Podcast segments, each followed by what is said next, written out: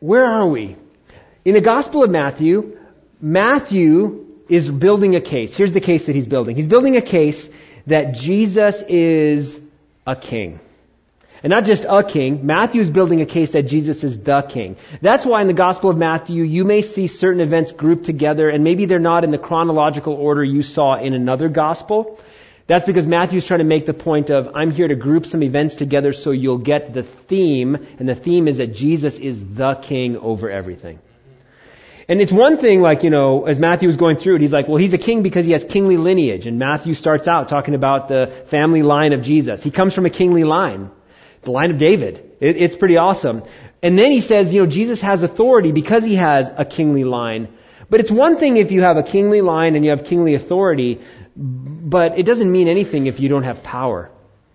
And so now what Matthew's been doing in Matthew chapter 8 and Matthew chapter 9 is he's going to show us that Jesus is a king that has power. He doesn't just have the authority to do things, he has the power to make it happen. And how is he able to do this? Miracles. Miracles in secret, miracles in public. And so that's what we're seeing. Miracle after miracle. Two weeks ago we saw Jesus heal a leper, touch him. Last week we saw Jesus heal the servant of a centurion, a Roman centurion, and Jesus didn't even go see the person who was sick. It was like a longer distance, you know, uh, uh, healing that Jesus did. And now Jesus continues with the healings that are happening.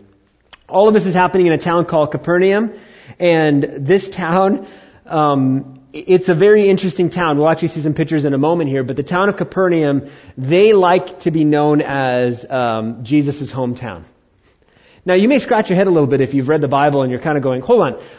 If I read it right, Jesus didn't have a home. He had no place to lay his head. It's not like he had like, you know, Jesus' home, because here's why.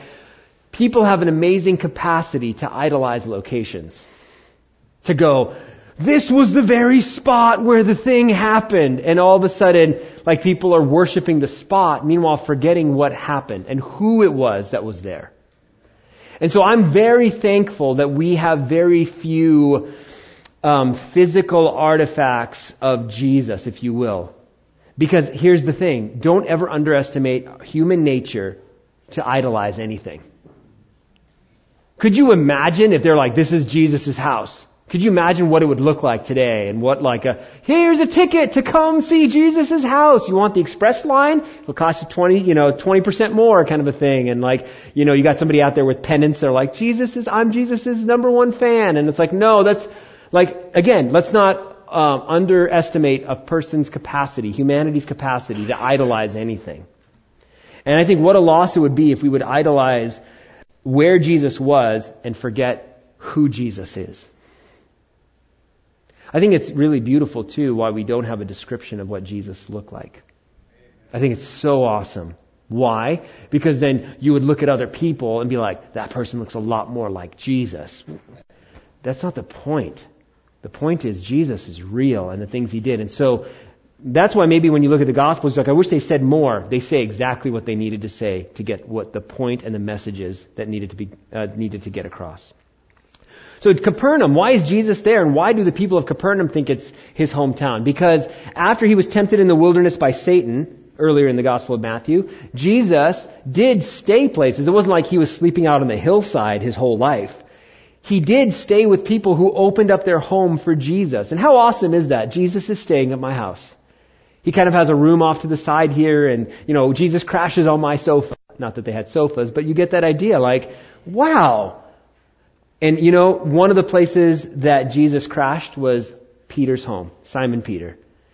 And uh, the thought is that the centurion, he was also stationed there in Capernaum, and his servant who was sick was nearby in one of the houses nearby in Capernaum. How many people lived in Capernaum in this town that we're going to be reading about here? Uh, 1,000 to 1,500 people during the time of Jesus. So not a huge town, but, you know, there was a few people that were there for sure. And so the people in the town of Capernaum, they get a front row seat to watch the king show his power. And that's what we're going to get to see today. So the title of this morning's message is The King Who Heals. We'll be in Matthew chapter 8 verse 14. Let's pray and we'll get right into it. Father, thank you so much that you don't give us more than we can handle or give us more information that might distract us. You pare it down to the essentials that we can look at and we can consider and that we can get the point. And I thank you that this morning, in a few verses, you're saying something that you don't want us to miss. Father, I thank you that you demonstrated power through your Son, that he is truly the King of kings and the Lord of lords.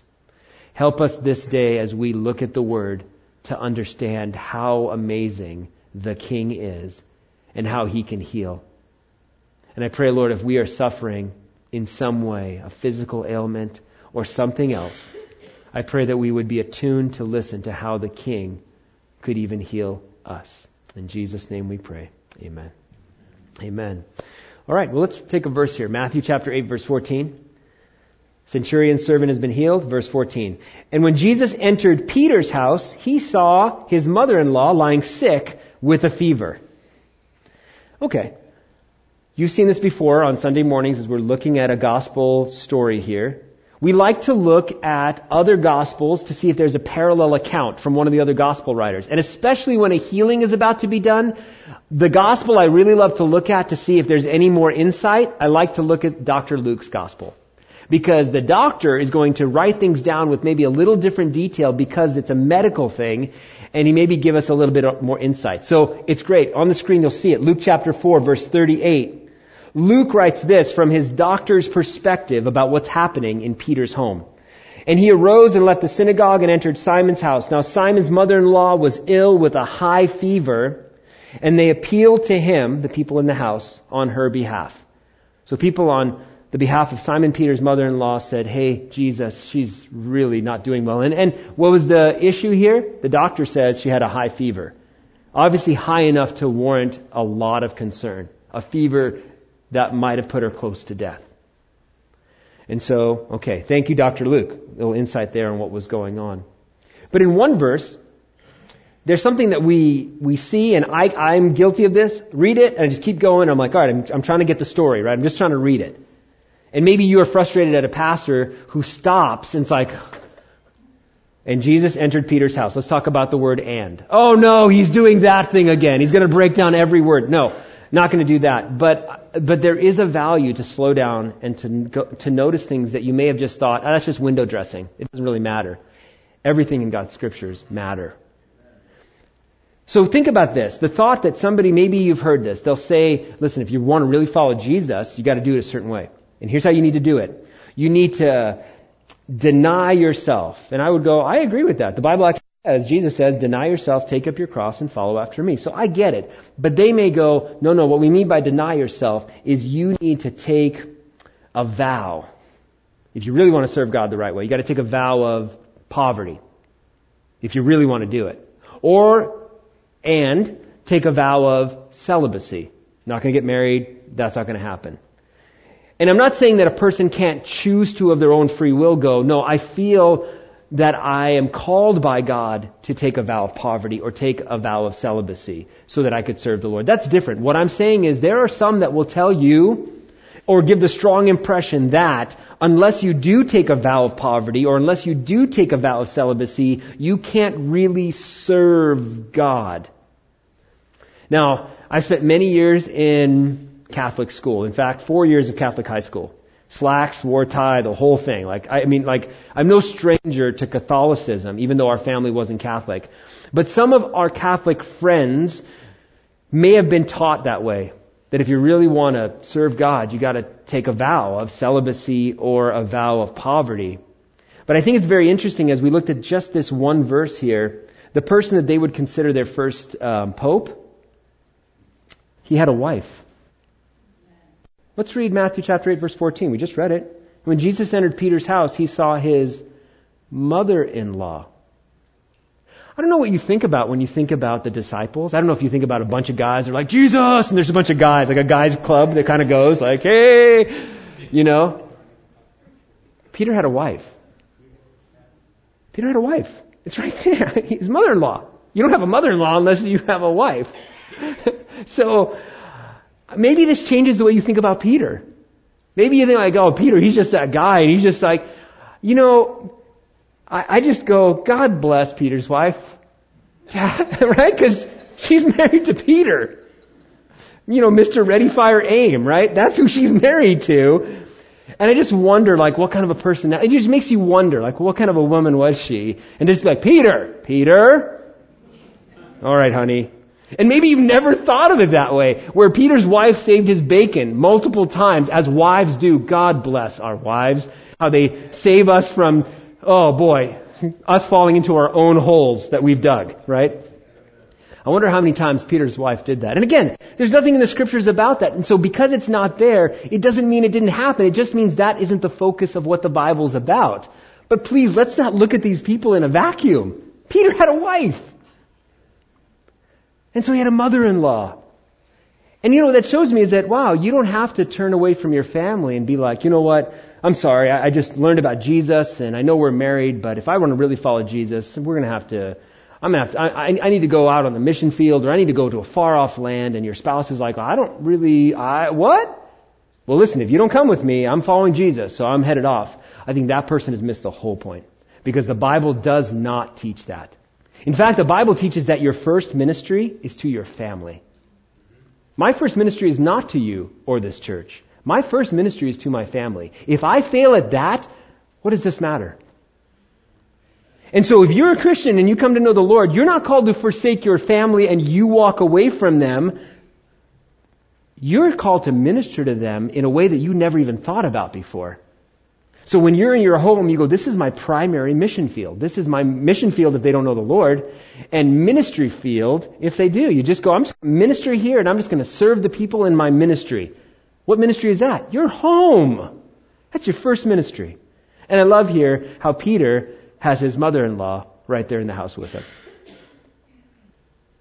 Which is not to say there's times you don't sometimes wish you could just abandon your family. Oh good, I'm a Christian and they're not. Therefore now I can. No, no, no, no. That's not how it works. Here's the thing. If they, after hearing about your love of the Lord, your relationship with Jesus, you becoming a Christian, if they say, oh, we're separating ourselves from you, there's nothing you can do about that, but you keep your door open to them.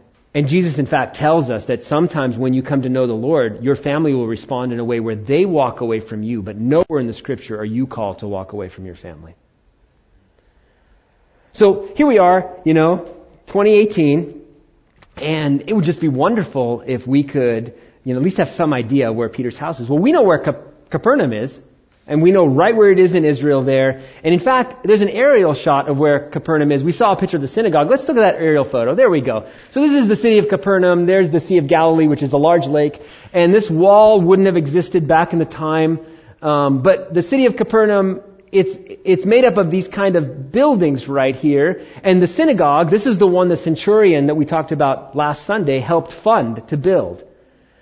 And so there's the synagogue, and Jesus taught in that synagogue, and, and you know, it's, it, it's, it's inspiring, but we don't worship the place. We just, we just realize that, that something happened there. And so in this area, and then further out in all directions out here, would have been other houses. I don't know if, if you're like me, but you know, you see these kind of things where you realize these are small houses, they're not very big, but I've seen places, I've gone to places where they go, this is a historic site, right? And you show up at a historic site and you're like, the walls are like this tall and it looks like a floor plan. And I'm just like, kind of hard to get inspired when I'm looking at these like broken down walls, right? And I don't know if you've ever felt that way, but I definitely have felt that way. And I kind of thought, why do people get excited about like something that most people would just go look past? It's not a big deal. These houses, they were built um, with rock, and the rock there was no mortar put in between them. They were just fitted that way. They're all fitted that way, and there'd be like an inner room and an outer room. And then they would put these wood beams, nothing elaborate, but just wood across the top. And then they would take like thatched vegetation and put it on top of those beams. And then they'd put mud and put mud on top of that and the mud would harden. And that was their roof. That's why, generally speaking, you don't see roofs that serve, roofs? Roofs? Yeah. Roofs? Roofs. You don't see roofs it sounds wrong to me. Anyway, you don't see them surviving into our modern age because they're not made out of materials that would survive hundreds and hundreds of years. So therefore, you end up with these sites that have no roof, which always bothered me. And then looters and people and all of that come by and then bricks start, you know, get pushed aside, moved, used on other projects. And so areas get dismantled. This synagogue was, you know, these bricks were broken down, the columns were in pieces and broken down, and as archaeologists have come, they've rebuilt and restored um, what they believe using the pieces that were available at the site, put together as much of the synagogue as they could. Okay, so this is Capernaum. This is the place where Jesus was in Peter's home, and it would be really awesome to have some idea of where, you know, Peter's house would be. Now keep this in mind. Remember I said, don't ever underestimate people's ability to idolize anything? I wonder where Peter's house would be. When I, when I was here in 2000, my senior pastor, Pastor Al, said to me, Oh Jim, when we go to Capernaum, you're going to know right where Peter's house is because it looks like a spaceship landed on his house. Underneath there is Peter's house. That is St. Peter's Church.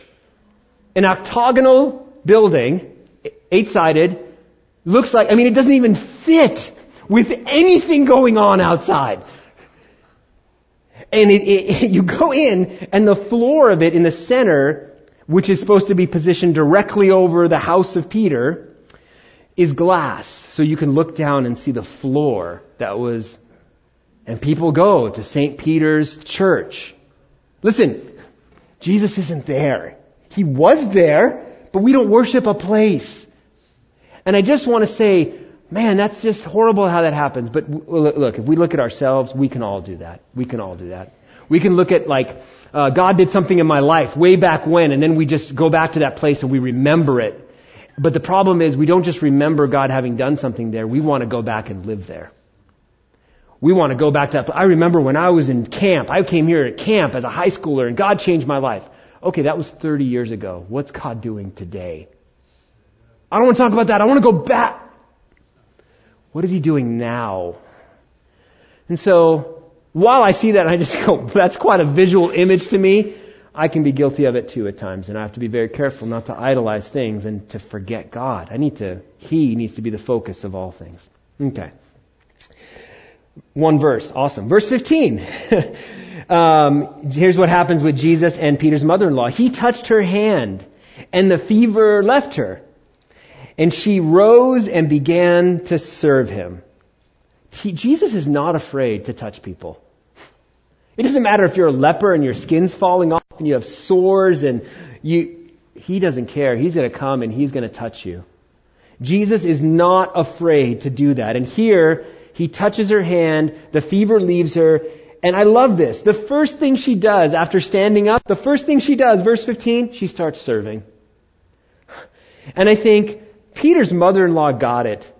See, if you have a grateful heart, you're just going, I'm so thankful that you healed me.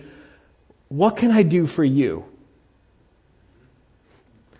And I, I look at it and I'm inspired by what she did and I have to remember and remind myself, listen, if God has done anything in my life, it's not just for me. It's for me to tell other people about how great He is. I can't keep it to myself. How can I keep it to myself? And so as I see this inspiration and of what Peter's mother-in-law did, it encourages me. I want to be like that too. Sometimes you hear this thought, well, you know, if you're a Christian, you know, you, I mean, it's good if you serve. Let me take that to another level here. A Christian should serve. And this is a thing to be very clear about. Most Christian service does not happen within the walls of a church building. Most Christian service happens outside the walls of a church building. And so the question then is, how are you, if you're a Christian, how are you serving? I'm not asking you about a ministry here in the church. That's not what I'm asking you about. There's a ministry outside of the church. How are you serving out there? We live in a community that so needs to be served with the love of Jesus. And Christians are not optionally called to serve, they are called to serve. So, we look at where Peter is, and he's in that town of Capernaum. But if, if you, you know, you kind of look at some of the gospels here and you kind of go, wait a second, wait a second. When Peter was, when Jesus met Peter, he was fishing and he was fishing in Bethsaida. So where Jesus found him was Bethsaida, but now we find out that Peter's house is in Capernaum? That doesn't make any sense. You look on a map, it's about six miles away. And it's like, oh, that's an inconsistency in the Bible. No, it's not an inconsistency in the Bible. Here's what happened. Peter's life was radically changed by Jesus, and Peter said, "I'm going to follow you," and not like in a in a um, theoretical or in a um, uh, you know symbolic way. I'm actually going to follow you. And so Jesus says, "Well, there's ministry to be done in Capernaum," and guess what Peter says? I'm moving, not just me. See you, wife. See you, mother-in-law. Guys, we're all moving, and we're going to go live in Capernaum. I look at that and I just go, wow. Because Peter had a business. He was working. He was a working man. And so the fishing business was going well in Bethsaida and he chose, listen very carefully, he chose to put his profession and his income on the back seat. He knew God would take care of it, but he didn't let his profession and the finances he received make all his decisions. Which brings this point up. How do you determine where you will live? How do you determine what your next major life decision is? Is it, well, you know, if it's a job, it's like, well, oh, two jobs? First question, how much do they pay? I don't think that should be the first question. I don't think that should be the first question. Be- because we betray what is most important to us by how we make our decisions. If on decisions of where will I work, and your first thing is, how much do they pay, and you're going, the one that pays more is automatically the one that I'm choosing, then what are you following? Just logically think it through. I think for the Christian, the first thing should go, God, first of all, where do you want me to work? And don't be surprised when God brings up options and you're like, oh, I wouldn't have picked that. Because in God's economy, it's not about money. That's not the primary driving force. Peter here could have just stayed in Bethsaida and been like, I got a fishing business. We're good. Like, I got a job. I got a job. You know, gotta, and here it is. Like, let's use these well-worn phrases because I've, you know, I've heard them and used them myself. Gotta feed the family, right? Gotta make a living. No kidding. Wow. Like God doesn't know that. Like God doesn't know that.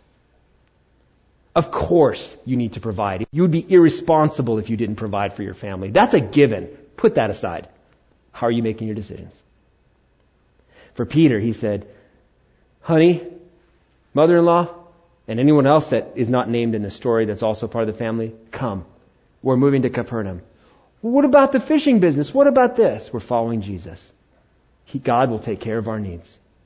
That's why Capernaum is the home of Peter. That's why he was there, and that's why he had a home there. I would encourage you to make your decisions based on what God would want you to do. Well, doesn't God sometimes use money? Sometimes, but you know what? I know somebody else that uses money to lead people. And he's a person that wants to steal, kill, and destroy.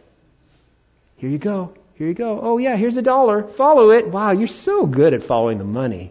Follow it.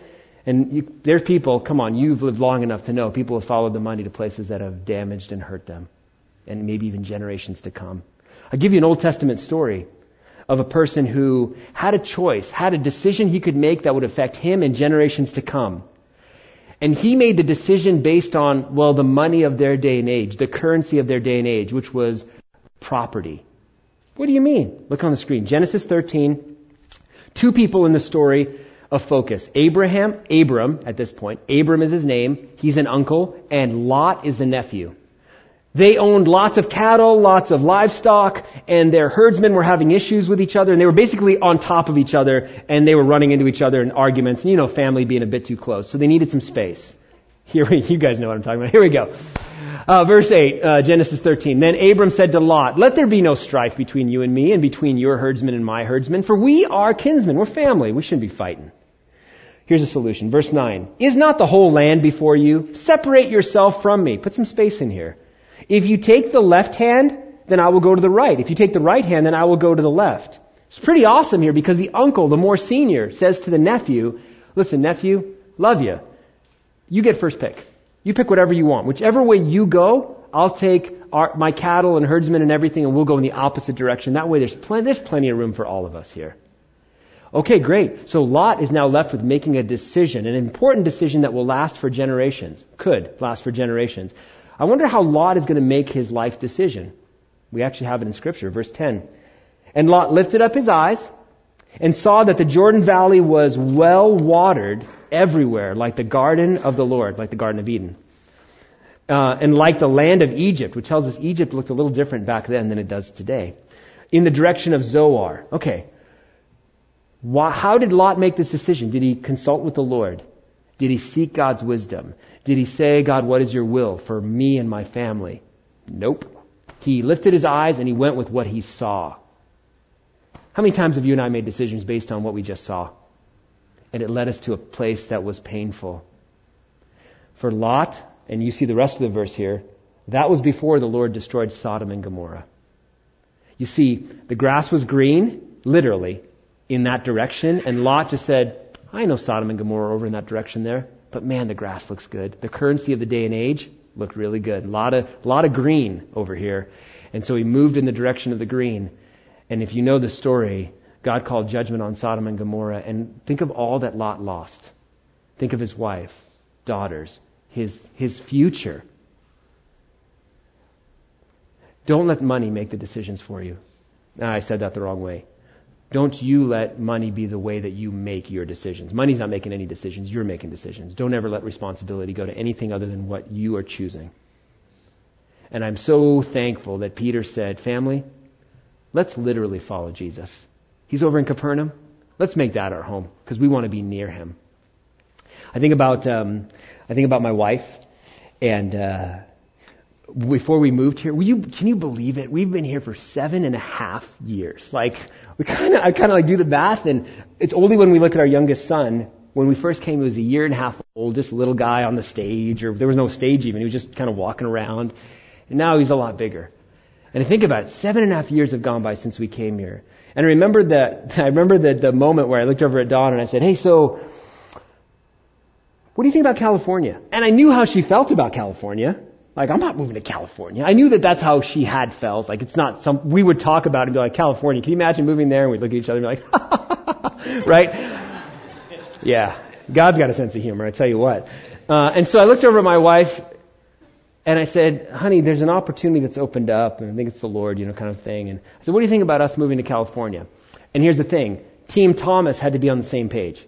Because I wasn't going to have my wife come to a place where she didn't have peace or feel the Lord's call. We do things together as a team, so the team goes in the same direction. God doesn't speak to one person in the team to go one way and the other person in the other way. If that's how it is, guess what? One person or both per- people don't know what the Lord's will is and you stop and you both seek the Lord until you both come to a consensus as to what God is calling the team to go towards. And so when her response was, in effect, funny you should say that. I'm like, what? And she just mentioned how the Lord had been speaking to her heart over the last couple months, and God had kind of challenged her and said, be willing to do whatever I call you to do and to follow me and take the family wherever I call you to go. I didn't know that. So when I say, what do you think about California? Funny you should say that. And God had already spoken to her heart. But for me, I realized what a big decision that would be for her as she left her hometown, where she was born and raised, where her parents were, where all of her memories were growing up. She'd never lived anywhere else. And so sometimes folks will go like, oh, you know, they, they hear we're up here, in, you know, in Arcata, and they're like, oh, wow, so you like the weather up there? I'm like, no, no. And so then they're like, why in the world would you have moved? It's like, cause we came from sunny Arizona. Like, it's nice. It's, it's really nice. And it's like, well, oh, it must be the redwood trees. And it's like, they're nice. They're tall. Really tall trees. And they block your view. Like you can't see. It's a bit claustrophobic. Again, coming from Arizona where you can go most places and you can see, like those mountains are 70 miles away. I can see them. It's good. My eyes can unwind and look miles and miles and miles away. And so then people are really scratching their heads going, why are you there? And it's like, because Jesus is there and because Jesus called us to follow him. See, if you make the decisions in your life based on economics, if we did, we would never have left Arizona. And for my wife, I'm just so thankful because I, I realize how much, how big of a decision that was for her to go, we're going to follow Jesus. Let's do this together. And you know, the idea like, do we regret making that decision? No. Are there challenges? Oh, of course there's challenges. But do we, do we doubt like that Jesus was leading us? No. Do we feel fulfilled by what God has called us to do and how He's called us? Oh, we're so fulfilled. I'm telling you, you follow Jesus, even if it's to a place you don't expect, you will find this deep fulfillment in your soul.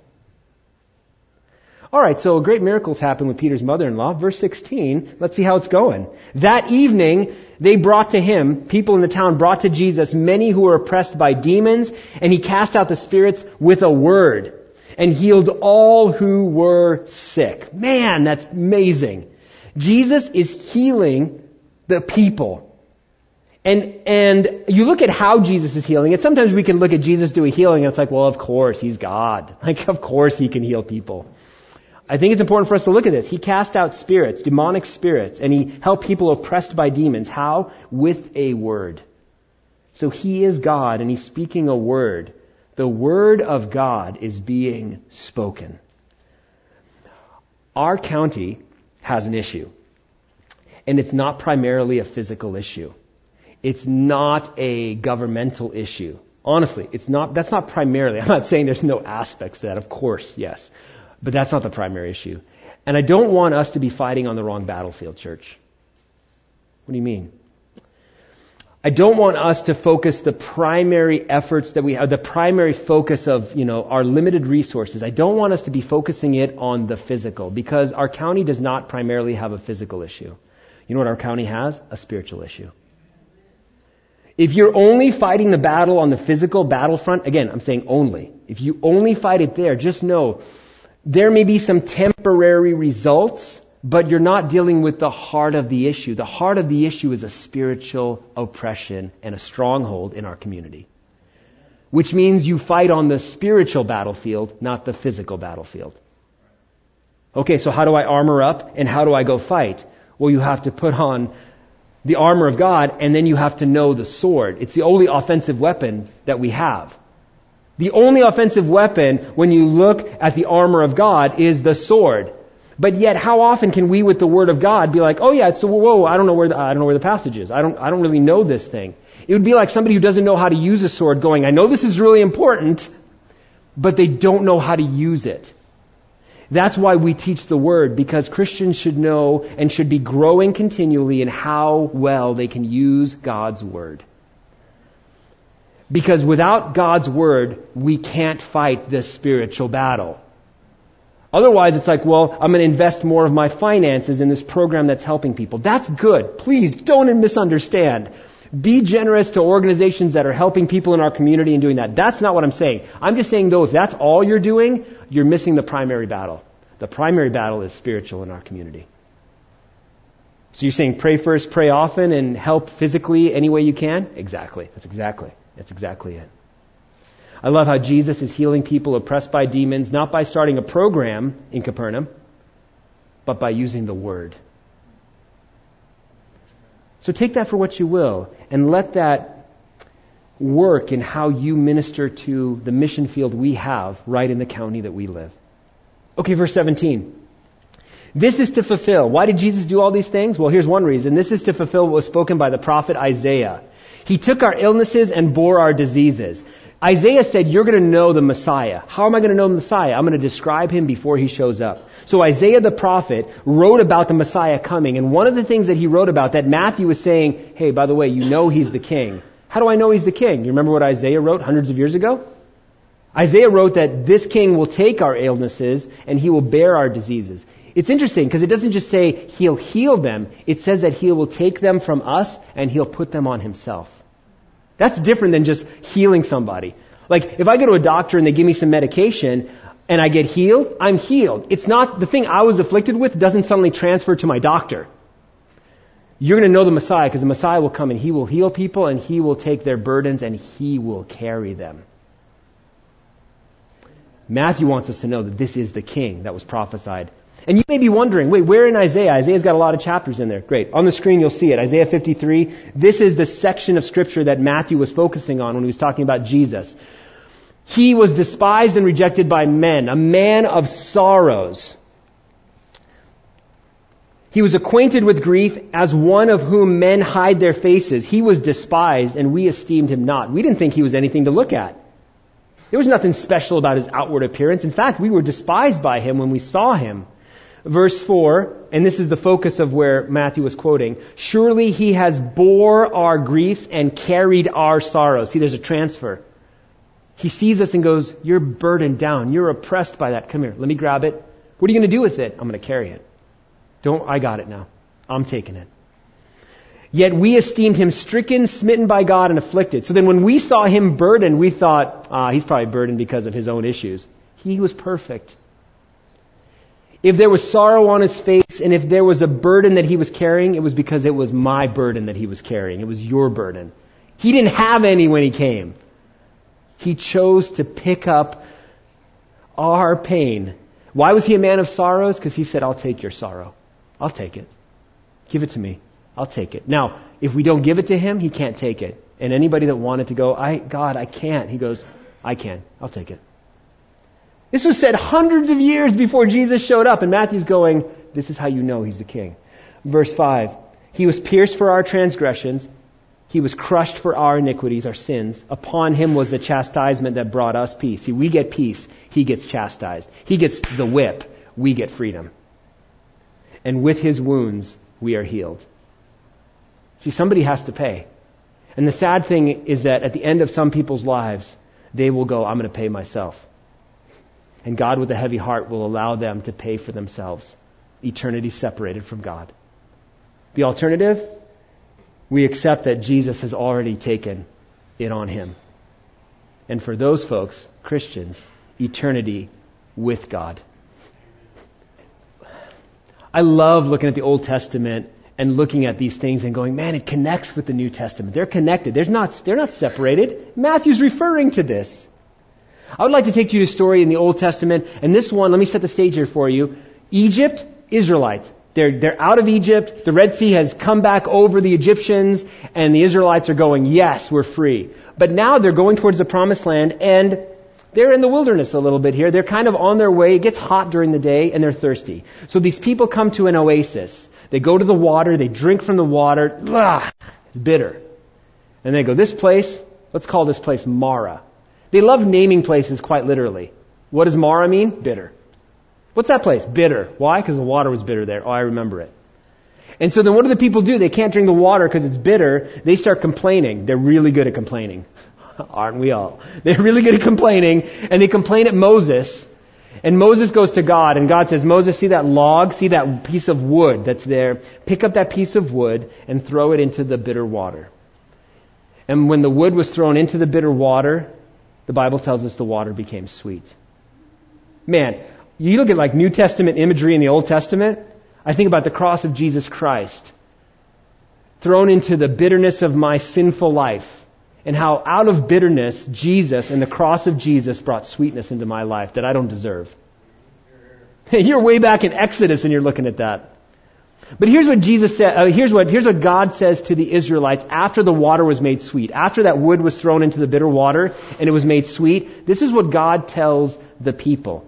He's going to tell them about his character. Look at this. Exodus 15, 26. This verse is actually in your bulletin. It's kind of the focus verse in our uh, bulletin this morning, but it says this God speaking to the people of Israel. If you will diligently listen to the voice of the Lord your God, and do that which is right in his eyes, and give ear to his commandments, and keep all his statutes, I will put none of the diseases on you that I put on the Egyptians. For I am the Lord, your healer. I am Lord, your healer. I want us to focus on that last part of this verse here. He's saying, follow after me. I am the Lord your healer. What do those words actually mean? I think we have a, a screen to show first here, and it'll tell you like that ending part of Exodus 15, 26. For I am the Lord your healer. You break it down, it's Jehovah, for I am the Lord, Rapha, which is your healer. That's one of the names of God. Jehovah Rapha. Who's Jehovah Rapha? He's the God who heals. We believe in a God who can heal in ways that no other person can ever heal.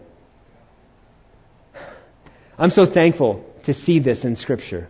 And the healing is, you know, body, soul, spirit. It's this complete healing. It's not like this surface healing or, oh, you've got a cut, we'll put a band-aid on it. It's no, you've got something deep within you that's gone horribly wrong. I will fix you from the inside out. Jehovah Rapha. I'm so thankful for healing that happens in our community in places that you wouldn't think would be very, very likely. You know, we as a church, we definitely support our local um, pregnancy care center, and we um, we just love them. I mean, we, I just want you to know, like, if you're ever wondering, like, I wonder where they stand, we wholeheartedly support our pregnancy care center as they save lives and they help mothers avoid regret and sorrow and pain in the future that they can't see when they have a moment and a decision that they feel is so overwhelming. But the enemy will never tell them of the pain and the regret that they will feel down the road as they see children that would have been the age of the child that they were carrying. The enemy never tells you that part. Maybe you've seen this van. We'll see it around here now that high school's going to start in session this week. Uh, every week or every few weeks here, the uh, pregnancy care center van. This is their ultrasound unit. It ends up uh, parking across the street there and permit from you know a, um, a loud letter of being allowed to be used by the property owner over there, and there's no issues for them to be there. Even though from time to time they get people that heckle them and bother them. And what are they doing? They're letting moms see that the, that is life within them. It's not just a bunch of cells, it's a human being. And we as Christians know this, that life, human life is valuable to God in any stage. Older, younger, unborn. All of it is precious to God. Why? Because all of them, the Bible says, are made in the image of God. And so, when you see the ultrasound van driving around town, and it goes in different locations, say a prayer, because they, God is using them to save lives. And some of these are kids that'll never know how they even had the opportunity to be born. And it might have been one of the ladies that was in this van allowing the Lord to use them to save a life. You know, it, Annette, if you get to meet her, she's a wonderful lady. She uh, she told me she goes, you know, there's times where I just try, I try, I ask the Lord to give me strength and try to have ways to speak to these girls to just let them know, hey, consider what you're going to do. And she goes, if you're going to be in this kind of a ministry, there are going to be times where a decision is made to end a life. And of course, the, they don't have any part of that, but the young lady will then leave. And Annette says, you know, she goes, there's times where I just kind of just whisper and just go to the baby, I'm sorry I tried.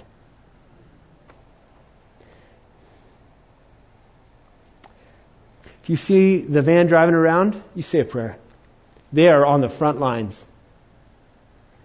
Because there's a culture of death in our country. We kill more people unborn every day than 9 11. Every day. You think 3,000 people at the World Trade Center was a big deal? I do. I do. I know some of them. We do that every day in our country. We have a culture of death. They're on the front lines. You pray for them.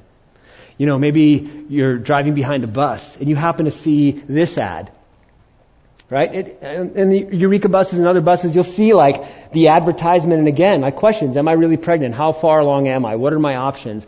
They are trying to stand there at the last hope, right? Going, God, please use us to just speak truth. Church, we should be praying. You know what I what I love about the organization too. I mean, there's there's two different parts. There's the pregnancy care center, and then there's the medical side. In the pregnancy care center, they just uh, you know help with um, how to raise kids and prenatal vitamins and you know resources, you know diapers, all that stuff. We as a church, we help and we support them in that. We faithfully support this ministry.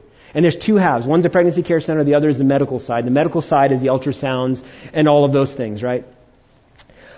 I'm just so thankful um, for um, who they've associated themselves with. I think you understand in our community it can be a bit hard to find good medical care, right? If you've been here, especially if you come from a larger population, you're just like, what do you mean? How long's the waiting list? Wait, what? I've got to go down to SFO? Like, wait, hold on, what? Where do I live? And if you've been around um, the medical field too, you do know how they there's like the naming of some facilities and things like that. They're usually named after famous physicians or things like that.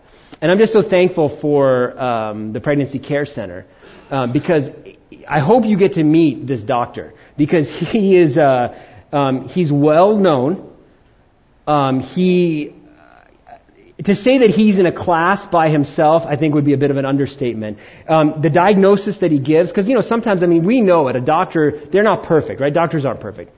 This doctor, however, the diagnosis, he has an incredible record. Like his rate of diagnosis and knowing what the actual issue is, is 100%. He hasn't been wrong yet.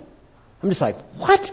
and I'm sure some of you, you're like, hold on a second, like, I gotta change who my doctor is right now so I can give me a referral to this doctor. The other thing with this doctor, um, this doctor has seen everything. He's totally seen everything.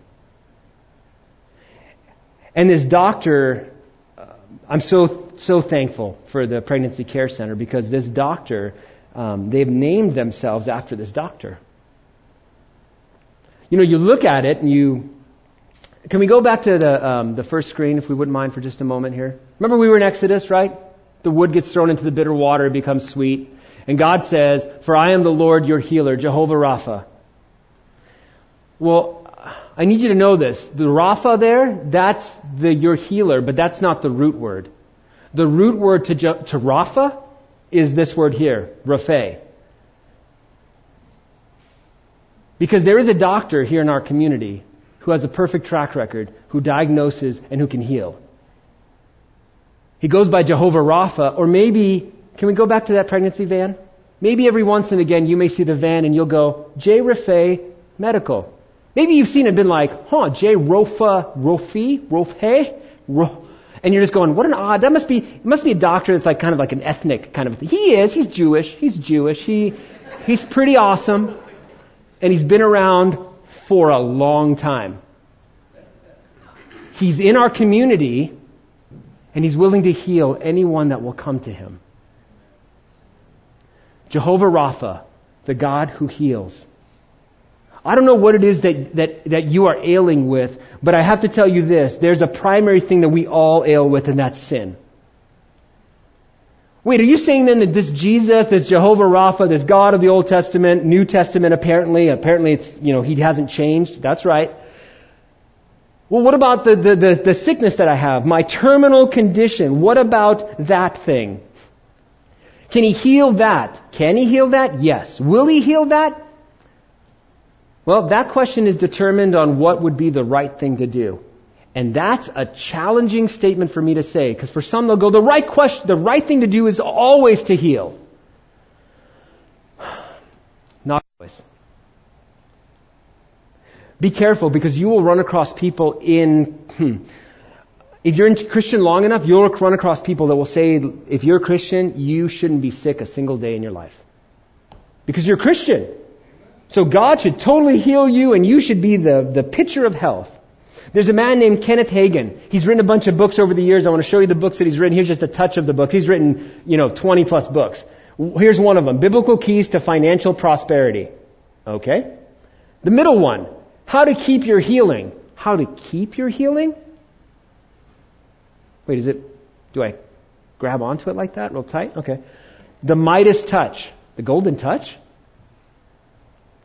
I want to give you a quote from Kenneth Hagin. Kenneth Hagin said this. It's in one of his books too. It's in his book, um, Seven Things You Should Know About Divine Healing. All right, well, this guy's talking about holding on to my healing and all that other stuff. Look at his own words from his own book. Direct quote. I am fully convinced. I would die saying it is so. Ooh, careful what you say that it is the plan of our Father God in His great love and in His great mercy that no believer should ever be sick. That every believer should live his full lifespan down here on earth and that every believer should finally just fall asleep in Jesus. The problem is, Mr. Hagin is wrong because the Bible doesn't teach that. The idea here is that you'll never have a sick day in your life, and in the picture of perfect health, you'll just be like, Jesus, here I come. I don't know, what world do you live in? Because the world that I live in, that's not what it looks like. And you may just say, Pastor, Pastor, man, you're getting a bit harsh here near the end of the message. No, no, hold on. Because I like dealing in fact. The problem with Mr. Uh, Hagin's statement is it's just not true. And here's the thing in his own admission and in his own testimony, Wouldn't you know it? Look at that quote there. He said, I am fully convinced and I would die saying it is so. Careful what you say. His own testimony, he was diagnosed with a heart problem and what he called an incurable blood disease. Hmm. He died on September 19th, 2003, 86 years old from cardiovascular disease. God has the last word. You are going to, from time to time, have the effects of being in a fallen world. And sometimes that pain that we have and the suffering that we have, we just go, Lord, please take this from me. And you may wonder, I'm suffering right now. Should I ask God to take my pain? I have to say, if you haven't asked Him, yeah, you should ask Him. Because you know what? He might go, I was just waiting for you to ask me. You just haven't gone to the doctor yet. So you go to the doctor, you go, God, please heal me. And if it's the right thing to do, He will do it. Jim, I have a problem when you say if it's the right thing to do. You know, there was a man named Paul that also had a problem with that, but then he got it. I want to tell, look at his own words, not my words. Look at this. 2 Corinthians 12, 7 through 10. This is Paul writing. We'll start off with the word so right here. So to keep me from becoming proud, because God was using Paul in a great way, Paul said, to keep me from becoming proud, I was given a thorn in the flesh. There was some physical ailment that Paul had. I don't know if Kenneth Hagin had ever read any of Paul's writings. Because Paul himself said he had physical ailments. And he called it a messenger from Satan to torment me, but it had another purpose, to keep me from becoming proud. And look at this. Did Paul just ask God to heal him, or did he just go, ah, it's fine, I'm not going to ask? No, he did. Three different times I begged the Lord, Jeraphe, to take it away. And then God answered Paul. Verse 9, each time he said to me, My grace is all you need. My power works best in weakness.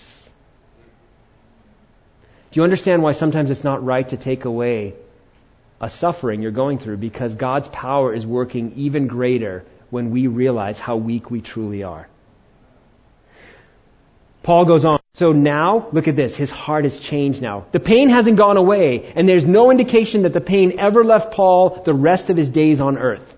But Paul's heart changed, and that's the point. Paul, look at his heart change. Verse 9. So now I am glad. Glad? Thorn in the flesh? Glad? Yeah. I am glad to boast about my weakness so that in the power of Christ, so that the power of Christ can work through me. That's why I take pleasure in my weakness, in the insults, hardship, persecutions, and troubles that I suffer for Christ. Look at this conclusion. Such a powerful statement. For when I am weak, then I am strong. Understand there's times God doesn't do a temporary healing here on this earth because God's strength is best shown through your life in your weakness. Some of us, if we were the absolute picture of health and everything was great, you know what we may have the temptation to do?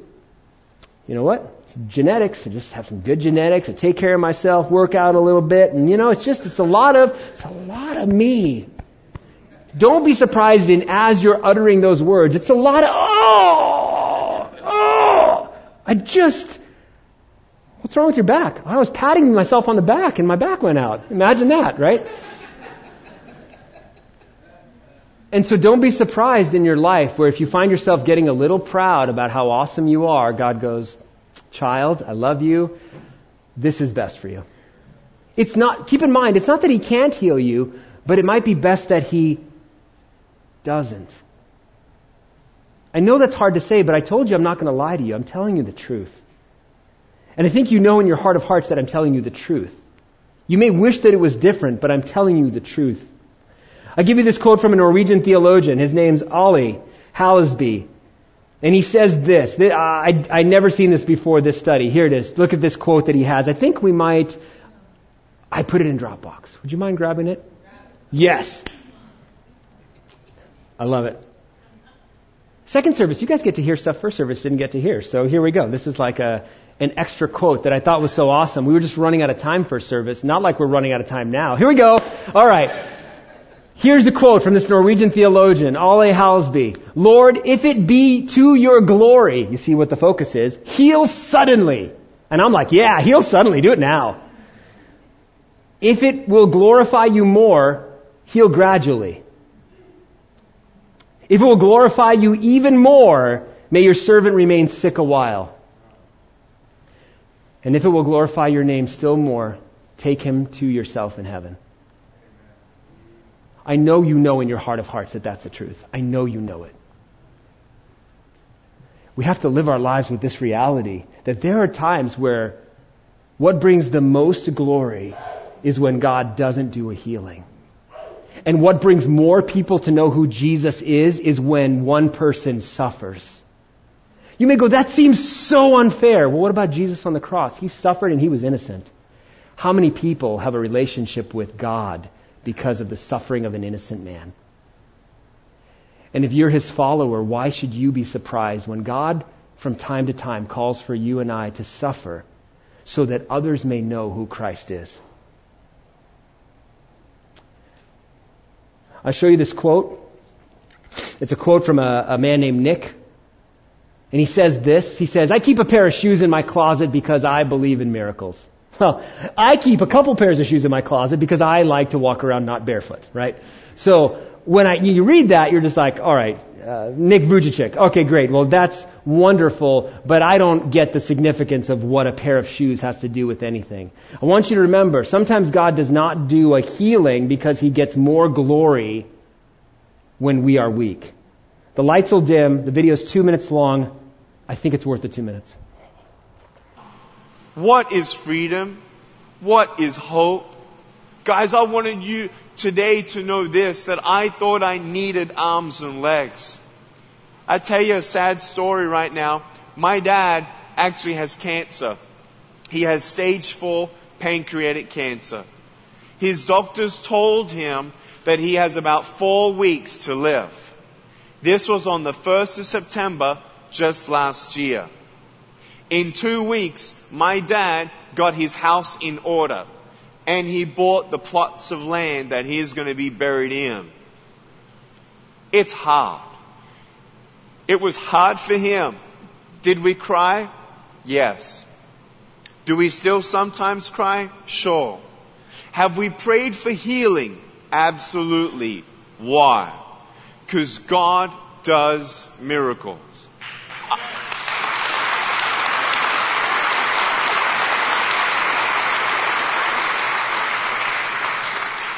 For real, I have a pair of shoes in my closet just in case God gives me arms and legs. And I want you to know that everything I'm telling you is true. I look at my dad today and he's still alive. He's not who he used to be physically, but you look him in his eyes and you see that the windows of the soul are his eyes. He is solid as a rock. You know what? He doesn't know exactly what's going on in his body, and the doctors don't know why he's still here. But he knows that we can pray for a miracle, and if God heals him, well, we're going to thank God. If God doesn't choose to heal him of cancer, we're going to thank God because finally he goes home. You see, he knows that he's a citizen of heaven passing through. And in fact, if you look in your Bibles, every miracle that Jesus personally laid his hands on and healed the blind and the lepers, guess what? They all got buried in the end too, no? Why does that happen? Because we're not meant to stay here on earth forever. We are indeed citizens of heaven passing through. We were created to be eternal beings. And I want you to know today that God loves you. As he finishes, he talks about how he didn't believe it for many years. He was bullied as a child. His siblings, born with arms and legs, he wasn't. Made fun of as he was growing up. Wanted to take his life multiple times as he was young until somebody told him about Jesus and the hope that comes in Christ. And Jesus, J. Raphae, healed him. Jehovah Rapha healed him. What do you mean, Jim? He doesn't look healed. If you would ask Nick, he would say he's more healed than he's ever been.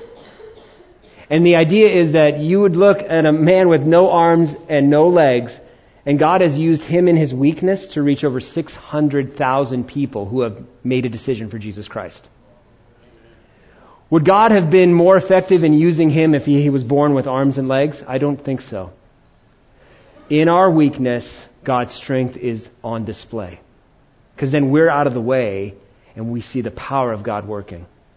Church, you should pray for healing, but you should trust God that He knows what's best in your life. And if you're going, God, if there's not a healing, then please give me strength to carry on and to be a good example for you. Because here's the, here's the guarantee. Christian, here's the guarantee. You will be healed.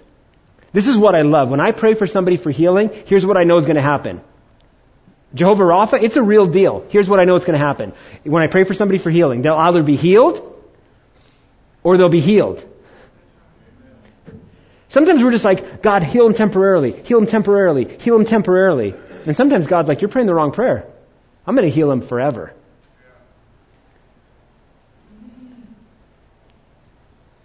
I didn't share this first service. For my dad, a person who no relationship with the Lord, pharisaical, diabetic, a lot of health issues. I want you to know this. And as I shared this, when I told people, they'd be like, man, you're not a loving son. I never once prayed for his physical health. Never once. Because here's what I noticed. I noticed that when he would get better, the pride would well up. Ah, well, see, strong as an ox. I'm just like, Dad, you're missing it. And so then God would humble him, and he would miss it. And then he'd get better, and then God would have to humble him. And I didn't pray for that he would ever be physically healed, ever. I said, God, please let him recognize his need for you. Lord, that his soul would be saved, that he would accept you. And you know, it's probably seven, eight, nine, I don't even know how many years, quite a few years now. I had the opportunity to fly to India, be by his bedside while he was in ICU, and say, Dad, do you want to accept Jesus as your Savior? And for him to. And it was an honor for me to pray with my dad so that he would accept Christ. Did all the issues of our past and all that stuff get resolved there? No, we didn't have time to talk through any of it. In fact, he died three weeks later. But I know, you know what, God, you healed him. And for the first time in eternity, I'll be able to talk to my dad without my sin getting in the way or his sin getting in the way. We'll have the first father son conversation that we never had here on this earth. You know why? Because there's a God who heals. He heals relationships and he does it. Just keep in mind, he's not trying to do it in the short lifespan that we've got here on this earth. There's eternity for the believer. So I would just ask if you would just please bow your heads close your eyes. We'll dim the lights here just a little bit. Worship team, worship team's not going to come up. I just think it's important for just, just to make sure that this is said here. I don't think we can talk about God healing and not ask you if you have Him as your doctor. Is Jehovah Rapha your doctor? Have you, out of your own choice, gone in to see him? Have you allowed him to diagnose you and to tell you it's your sin that's separating you from God? Have you allowed him to not just heal you, but to take your burden and your sin and put it on himself? Have you let him do that? Have you humbled yourself to ask for help? If you haven't, dear person, I have to say, then you will be called on the last breath after you're done. You will be face to face with a judge, and you will be paying for all of your sin yourself for all of eternity. Why would you waste the death of an innocent man who died for you? Why wouldn't you humble yourself and just say, Jesus, I accept what you've done for me already and I give you my burdens, and I give you my guilt, and I give you my shame. Heal me. Why wouldn't you do that? If you're listening on the radio or listening on the internet, it applies just as well to you. So as we're here this morning, if you're here in the building, you have our heads bowed and our eyes closed, and you haven't asked Jesus to be your doctor and to heal you from the biggest thing that you suffer from, your sin, and you want to do that now, would you just raise your hand? I'm not going to embarrass you. Is there anybody in here that would want? I see your hand, sir. Is there anyone else in here? Is there anyone else? I see your hand in the back there too. God bless you. I see your hand in the front. Thank you, Jesus. You can put your hands down. Papa, you see hearts that are calling out for you. They are at the end of themselves. They are weak, they know it, and they are crying out. And I thank you, you never turn away someone who calls out to you with a humble heart. I thank you that you're not turning them away today. In fact, Jesus, you're not afraid to touch people. You're touching their lives. Pray this prayer for those of you that have raised your hands and you want Jesus to be your doctor and to heal you. Just pray this prayer. It's you talking to Jesus. Say it in your heart to Him. Jesus, I love you. Jesus, I need you. I'm a wreck. I'm a mess. I'm sick with sin. I need a healing. Jesus, please heal me of everything. I believe you died on the cross for me and you took my sin. I believe that one day I'm going to see you again, face to face. Jesus, please help me to walk in your ways from this day forward until I see you face to face. Jesus, I love you. Father, we thank you so much for those here who made a decision for you. We pray that this, we know this is not the end of their journey with you. This is the beginning. And we pray that they would know your voice so they would know how to follow you where you go, wherever you go. And we pray, God, that you would give them healing. Lord, we know that if you don't heal them of everything, every physical thing, and all of that in this life, we know the promise. They are going to be healed. And we praise you today for that perfect healing that's coming soon. We love you in Jesus' name. All God's people said, Amen. Amen. You know, sometimes you apologize for going long, and other times you just go, hey, it's what God's doing, right? So, God bless you. Thank you for listening.